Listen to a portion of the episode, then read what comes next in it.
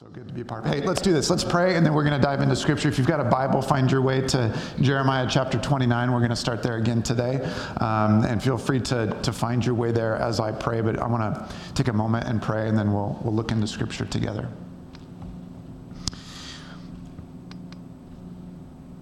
God, you're present here with us. We know that. Um, we experience it as we sing. We experience it as we hear uh, how you're working. Uh, through people as they give voice and give words to you speaking into their life and them responding to you. And so, God, we worship you in this place in this time.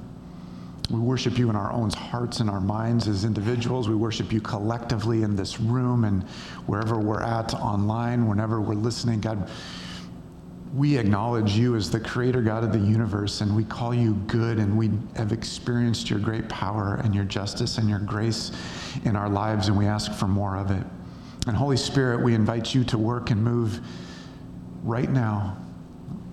Would you uh, wake up our minds and help them to be sharp? Would you soften our hearts? So that they might actually be vulnerable to be moved and directed by you, healed by you, convicted by you. And so, Holy Spirit, we, we give you permission to do that in this time and place. And Jesus, we declare in this place that you are King, that you are Savior, that you've always existed and always will, that you are alive, and that you love us. And so, would you? Guide and direct us now. Would we be able to hear your voice as you lead us and teach us as we look to your word? It's in your name that we pray. Amen. Read this together last week. Uh, it's kind of four lines. It starts uh, in this way. In a city known for self reliance, loneliness, and cynicism, we are compelled by the love of Jesus to live distinctly different lives. We will contribute to a movement of courageous and resilient disciples who are formed by God's word, empowered by the Holy Spirit, and sent by Jesus. By 2025, we will equip and commission 500 people who break barriers, love neighbors, and uniquely contribute to more of God's kingdom coming in our city, in the Portland, Vancouver metro area, and beyond. We dream of a day when every cynic knows the Savior, all the lonely find a family, and every activist joins God's mission. Through a months long process of prayer and discernment and seeking God's voice and direction, God gave us these words, this vision for the future of Mosaic about two years ago. In the spring of 2019, we went through an intentional three months long process of seeking God's voice and direction. And this is what he revealed to us and gave to us a group that was both, we, had, we called it a prayer team and a strategy team. And together we sought God's vision for where he's leading us. And we started sharing that with people in January of 2020. In this room, we had about 100 people, a little bit over that, of leaders that we shared this vision with and prayed through it. And then we had a date planned that we would celebrate it and all hear it together as a whole church. And as I shared last week, 72 hours before that, we had restrictions put in for COVID. And over the last 18 months, God has not only sunk this vision deeper into us as a church, but He's further clarified what it could look like for us to really, truly live this out and embody this. To trust God for something that we certainly can't do on our own, and trust that He's going to join us with many other churches to bring about more of His kingdom in this city and beyond. This is the vision that we believe God's calling us to. One of the things we didn't know at the time, also, or maybe I'll personalize this to, to me specifically, is that it answers a question that was kind of rumbling around inside of us. Not these exact words, but this is a question. It's a question by an Englishman with the first name of Leslie. I don't know if you know any guys with the first name of Leslie, but this guy has a first name of Leslie. He's from England. He spent he and his wife spent 40 years in the country of India. And the reason they were in India for 40 years was because they were sharing the love of Jesus. And when they returned to their country of England, he phrased this question If Western cultures have become post Christian, and if they've become post Christian mission fields, How do the churches located in these cultures become missionary churches? It's no surprise to you, but on the coasts of our country, of America, on the West Coast and the East Coast, there's a change that has been happening for several decades, and we can see it happening more and more rapidly now. Culture is changing rapidly, and we have much in similar to, to Western Europe and specifically to England. And as Leslie phrased this question is, how does followers of Jesus Christ, how do followers of Jesus Christ that are together in churches begin to change to reach increasingly post Christian neighbors and cultures and people around them. The vision that God's given us as a church is an answer to this question How do we become a missionary church? How do we become a people that are so in tune with Jesus and empowered by the Holy Spirit is that God's using us in the lives of our neighbors and our coworkers and our family members who don't know Jesus in a setting and a time and a culture that seems to be changing rapidly and where the challenge of sharing Jesus with people around us feels more and more difficult. That God would use this church and other churches to equip and send people right where we already are. That we would be light and peace and truth and love in the name of Jesus for the people around us. One of the things we talked about last week, if you weren't here, was that we know that we're experiencing a change, and the pandemic is not the change, it's just indicating and revealing more of the change that's going on around us.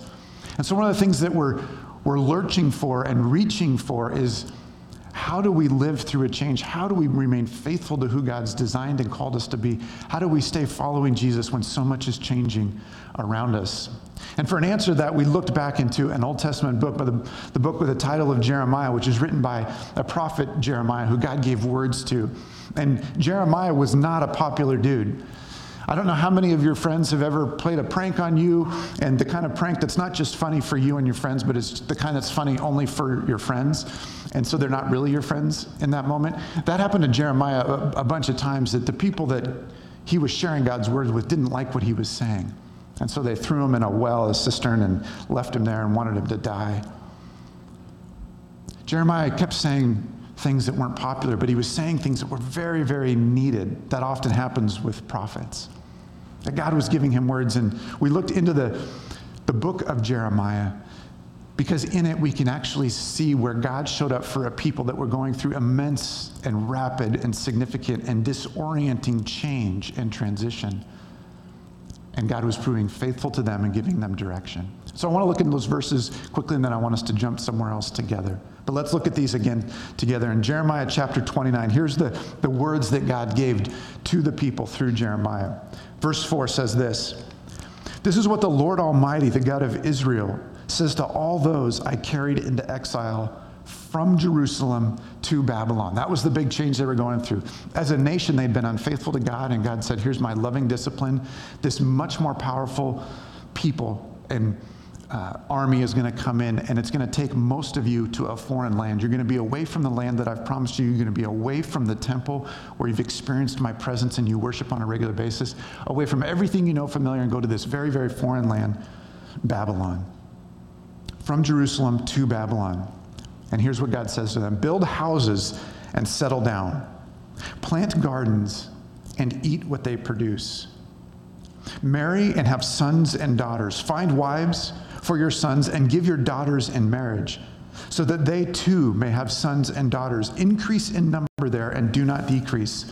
Also, seek the peace and prosperity of the city to which I have carried you into exile. Pray to the Lord for it, because if it prospers, you too will prosper. God's saying this no matter how much and how significant the change around you is, I am not changing. I am faithful. I am present with you. I've not gone anywhere. And his message to them is so where you are, disoriented as much as you may be, unclear about the, what, what the future may look like, as much as that may be, what I want you to do is settle in. Settle in. Unpack your bags. Build a house and settle down. Plant, plant roots in there. Literally, plant a garden. Make a garden. And not just make a garden and plant in it, But just know that you're going to be here long enough for you to harvest it and then eat it. And then for another season to go and harvest it and eat it again and again and again and again.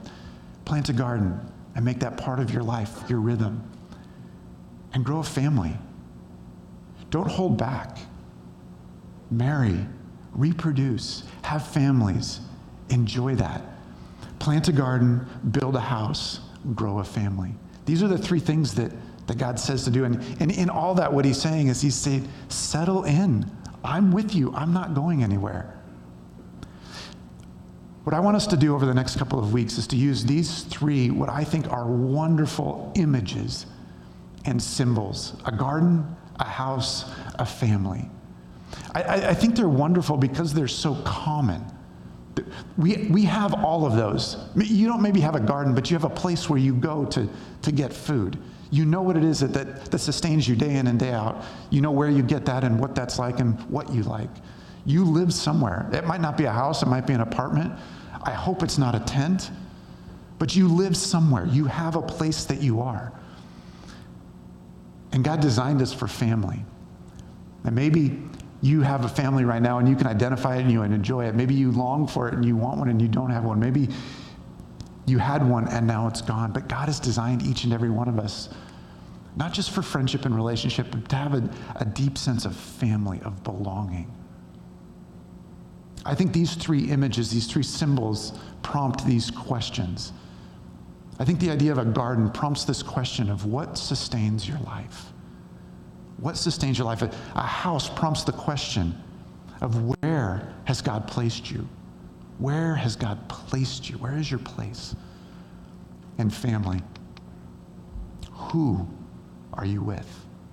And so I want to work through these three images and these three questions that I think we all are asking at some level. We might not be aware that we're answering it or that we're asking it, but we actually all have an answer to it. We might not like the answer, but we have an answer to each one of these. And I think as we move forward and say, God, you're present in this change, in this disruptive, changing time of transition where so many things seem to be unstable, God, you're still stable.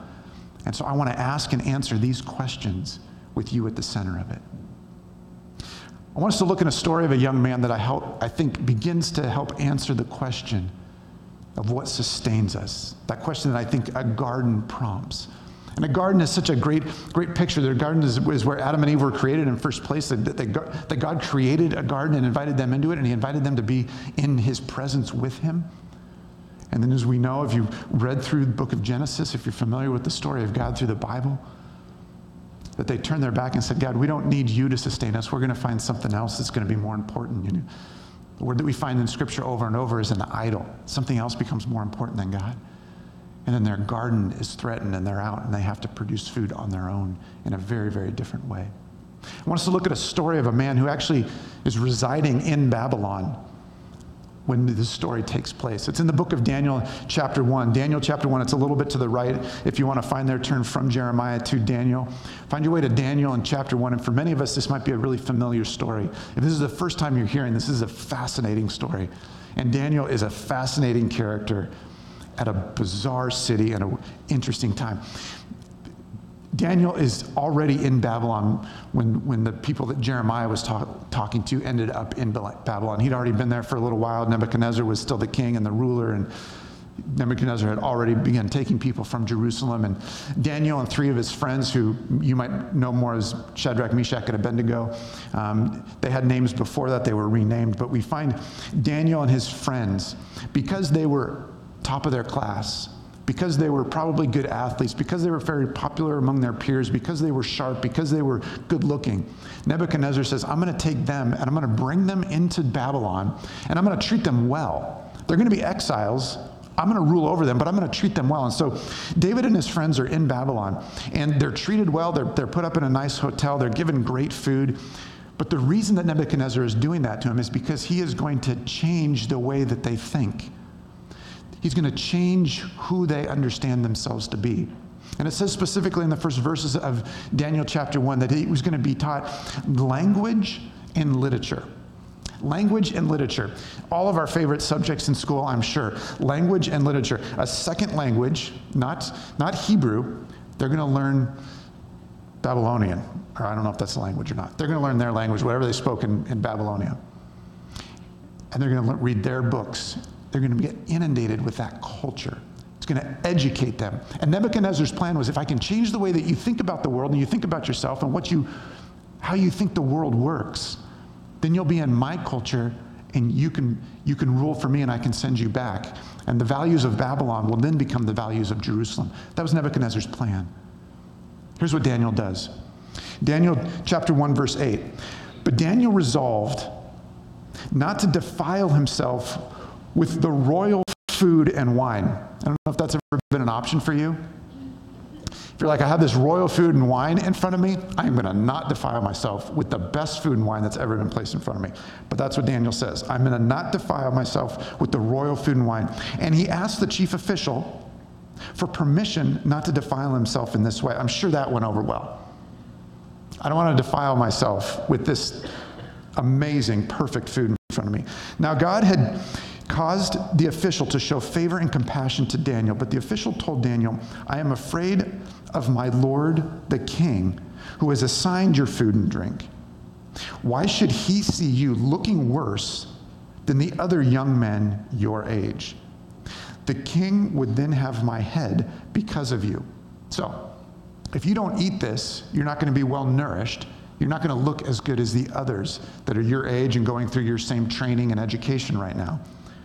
And when you don't look healthy, I'm going to be the one responsible, and I'm going to lose my head because I'm not fulfilling my job for the king. Daniel then said to the guard, whom the chief official had appointed over Daniel, Hananiah, Mishael, and Azariah get renamed Shadrach, Meshach, and Abednego. That's those three guys. Verse 12. Please test your servants for 10 days. Give us nothing but vegetables to eat and water to drink. Then compare our appearance with that of the young men who eat the royal food and treat your servants in accordance with what you see. So he agreed to this and tested them for 10 days. At the end of the 10 days, they looked healthier and better nourished than any of the young men who had ate the royal food. So the guard took away their choice food, took away the royal food and wine they were to drink, and gave them vegetables instead.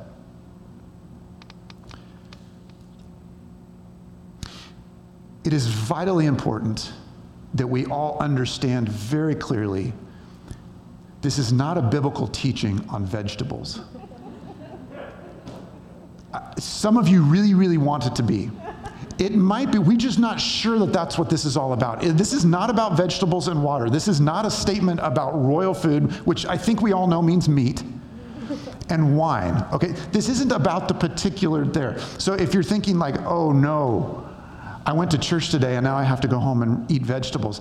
I'm not saying that. If your parents are saying that, that's, that's a different story. I, I'm not saying that. That's not what the point of this story is. This story isn't about vegetables and wine. This story is about trust in a very scary moment. And it's also about identity in a very confusing time.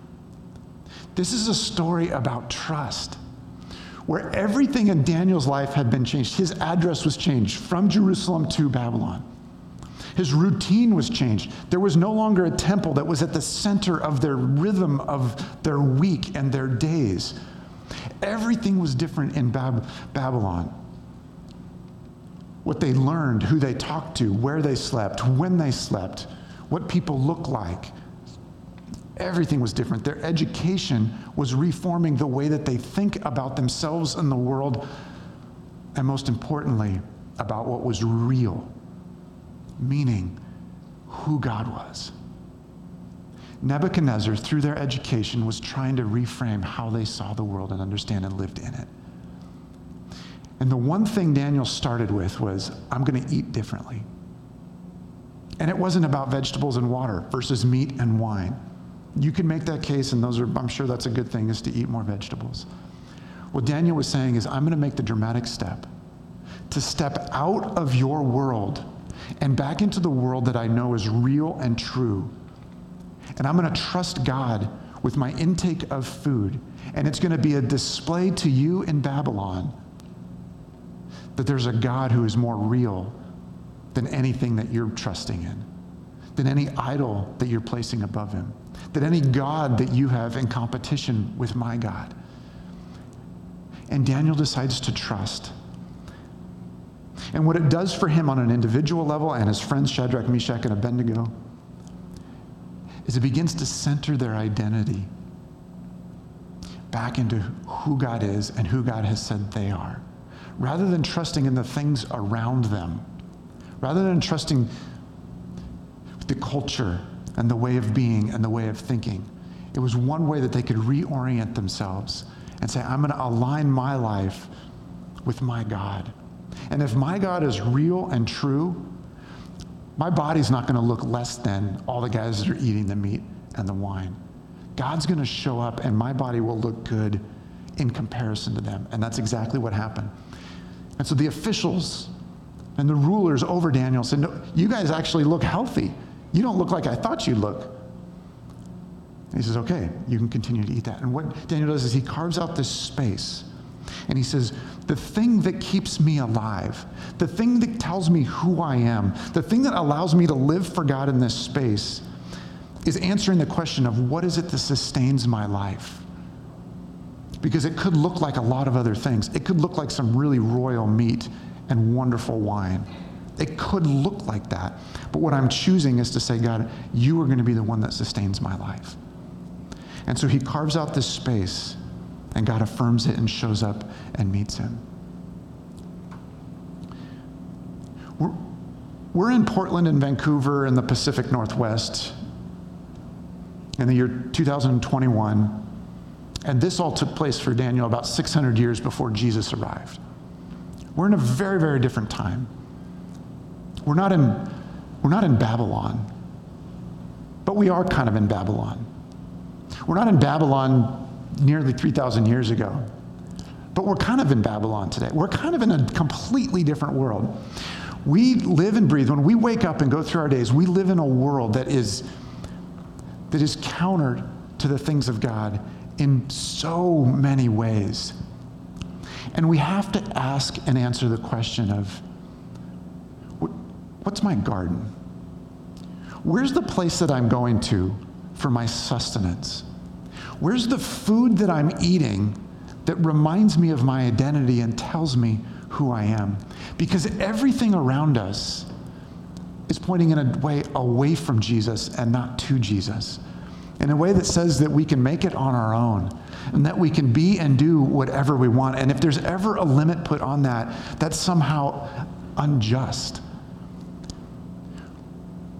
We're told that, that we can survive without relying on anyone else, that we can make it on our own. And we're on this fence at times where we go, maybe that's true. Maybe there's some truth to that. And we have to answer, ask and answer the question of what is the garden that I've decided is going to be my garden that I'm going to go back to time and time again and say, this is what sustains my life because everything else around me is telling me a different story. In 2019, so two years ago, maybe less than two years ago, a couple guys got together and wrote a book on, based on a bunch of data that had just been collected. Um, on, on how our culture and specifically the digital reality of our world today shapes and influences us and the way that we think about ourselves and what is real. And it's a book I've referenced before, but it's the title of it is Faith for Exiles. The subtitle is Five Ways for a New Generation to Follow Jesus in Digital Babylon. Listen to these quotes. I want to read three quotes for you. Put the first two up and then hold off on the third one. The first one says this that we live in a culture that is increasingly indifferent and sometimes hostile to Christianity, to the Christian faith. If, if that's news to you, welcome for coming outside your house for the first time in 18 months or however long it's been. We know this. We know that, that we live in a culture that is increasingly uh, indifferent. It, it just doesn't matter. The Christian faith just doesn't, it, it, it, or even it's, it's not a good thing, it's a bad thing, sometimes hostile. Babylon is both a place, historically, 600 years before Jesus, it was the center of the world, it was the most powerful people. It's both a place and an archetype of collective human pursuits set in opposition to God. Throughout the biblical record and in the Old Testament, over and over and over again, Babylon is this place that's opposed to the people of God. Now, the people of God at times were opposed to God and disobedient. So it's not like they've got a perfect record. But Babylon is set up through the biblical story as this place that is opposed to God. Collective human pursuits set in opposition to God. I love our city. One of the reasons that at times it is difficult to love our city is because there's very little in our city that is oriented on and dependent on and honoring of Jesus Christ and the things of God. We know this. We live in a place where it's really difficult to be a follower of Jesus and to be faithful to the ways that Jesus is calling us to live and trust and obey Him and to live out the things that He's written to us in this book. Before you put this up, listen to this. It's talking specifically about the digital reality of our world. Listen to this long quote. Close your eyes if you need to, if it's helpful. It's not going to be on the screen, but it's talking about screens. Screens inform and connect, but they also distract and entertain. Through screens' ubiquitous presence, they're all around us, we know that. Babylon's pride, power, prestige, and pleasure colonize our hearts and minds. Pop culture is a reality filter. Websites, apps, movies, TV, video games, music, social media, YouTube channels, and so on increasingly provide the grid against which we test what is true and what is real. Listen to that again. All the stuff that we look at and read that's coming at us through screens is testing what is true and what is real. The media and the messages blur the boundary between truth and falsehood. What is real is up for grabs. You've no doubt heard terms like truthiness, fake news, post truth, and alternative facts. All these, con- contest- all these contests to define reality are features of the current Babylonian landscape. Screens demand our attention. Screens disciple. I've read this quote before, it was about a year and a half ago, I think. But I think it's so helpful and truthful, and it reveals the, the world and the experience that we live in, where we live in a digital reality where we're influenced and we can be shaped by this.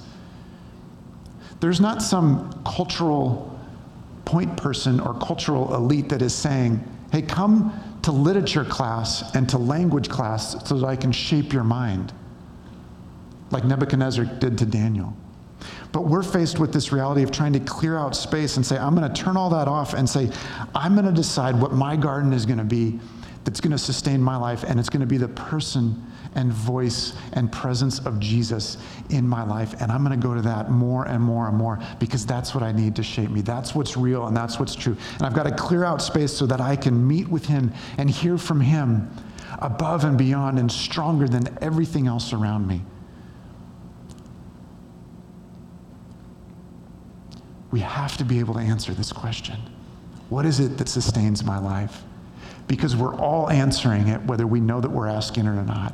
We all have something that defines us, that tells us who we are. We all have something that we gravitate towards. And sometimes those are really, really good things, and sometimes they are really destructive things. Maybe not immediately, but in the long term, because they redefine who we are, they shape our identity and they retrain our minds and our hearts for what is real and what is true and what is good. Over and over throughout the Bible, we have this wonderful organic picture of who we are as human beings and how we function in this world, the system of our own being and how it works. Let me read this to you in uh, Jeremiah. It'll be up on the screen, but Jeremiah chapter 17 says this. This is what the Lord says Cursed is the one who trusts in man, who draws strength from mere flesh, and whose heart turns away from the Lord. That person will be like a bush in the wastelands. They will not see prosperity when it comes. They will dwell in the parched places of the desert, in a salt land where no one lives. In a salt land where no one It says, if you trust in the things that humans create, it says, trust in the things of man. If, if you trust in the things that we're able to create as human beings, that the idols that we put up in front of our, ourselves so often and that we elevate and that we honor, ultimately, that we worship. I love it the way that David Foster Wallace says it. If you don't know who that is, he's a, uh, he's a fairly prolific author, wrote one of the kind of best most well-known postmodern novels. Uh, I think it was in 1996, called Infinite Jest. And unfortunately, David Foster Wallace struggled with depression for a long time and took his own life. I think in 2008, at the age of 46. One of the profound things that he said at a college graduation is that, and this is from a person, this is from a man who doesn't believe in Jesus, didn't follow Jesus, didn't have a faith to speak of that was defined or that he celebrated. But he said in front of college graduates at their commencements, he said, We all worship something. The choice we get is what to worship. And be careful with what you choose to worship because most things in this world will eat you alive. But we can't help it. We all worship something. We all long for something. We look for something that fulfills us, whether temporarily or eternally. And Jeremiah in chapter 17 is saying, if you look at the things of this world, this is where it ends up parched in a desert. The next verse, verse 7. But blessed is the one who trusts in the Lord, whose confidence is in him. They will be like a tree planted by the water that sends out its roots by the stream. It does not fear when heat comes, its leaves are always green. It has no worries in a year of drought and never fails to bear fruit. This is who we're called to be. And this is who we can be wherever we are. Daniel was this in a place that was utterly seeking to re engineer who he was and who he thought. And he said, Nope, I'm going to clear out my space. I'm going to eat vegetables and water, and I'm going to remind myself that there's a God of the universe that promises to be faithful to me, even right here in the here and now. And so I'm going to clean this place out. I'm going to trust Him. I'm going to allow Him to sustain me. And then I'm going to go to literature class and language class and learn the best things that Babylon has to teach me, all the while knowing how it falls short of the God of the universe who loves me and knows me. This is who we're called to be. In a dry and parched land, we're to be flourishing and looking different and being different.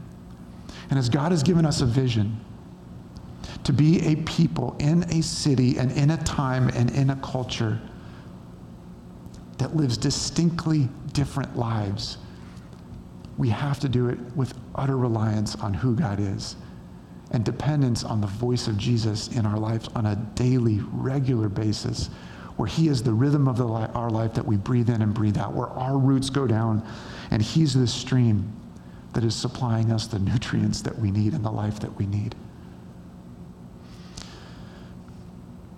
Jesus says this, John chapter 15, verse 5. I am the vine, and you are the branches. If you remain in me, and I in you, you will bear much fruit. Apart from me, you can do nothing. God's called us to be his daughters and his sons and to be in tune with the voice of Jesus in our life.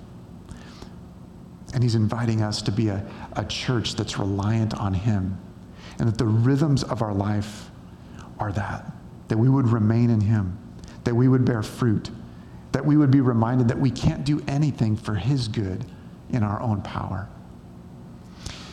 As we move forward next week, we're going to begin to look at this question of what it means to, to plant a garden, so to speak, to answer that question of if God is to sustain me, what does this look like? What are some rhythms that I can begin to put in my life? What are things that we can do collectively as a church that helps us to be this kind of people?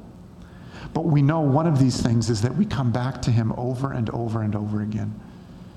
And for us, it's a regular weekly rhythm.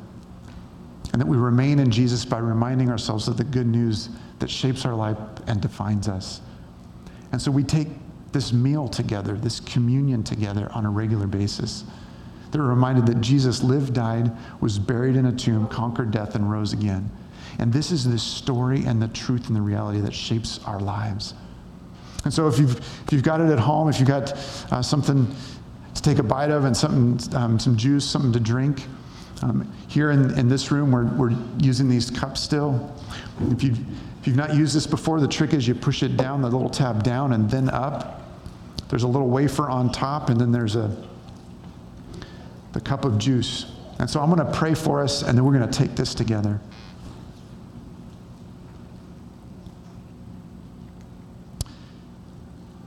Jesus, you call us to remain in you. You call us to be dependent on you. You invite us to be sustained by your voice, that you provide the food for our souls that we need. And so, Jesus, this is a, a rhythm and a pattern that you've you gave your first disciples and you invite us into to participate. And so we know that you meet us now in this place and in this moment as we do this, as we take this, this wafer, this piece of bread, this cracker that reminds us of your body broken. And we take it and we taste it and we eat it.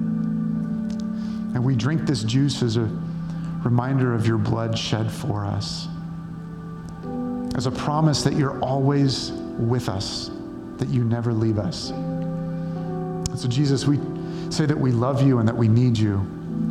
We seek to remain in you and with you at all times.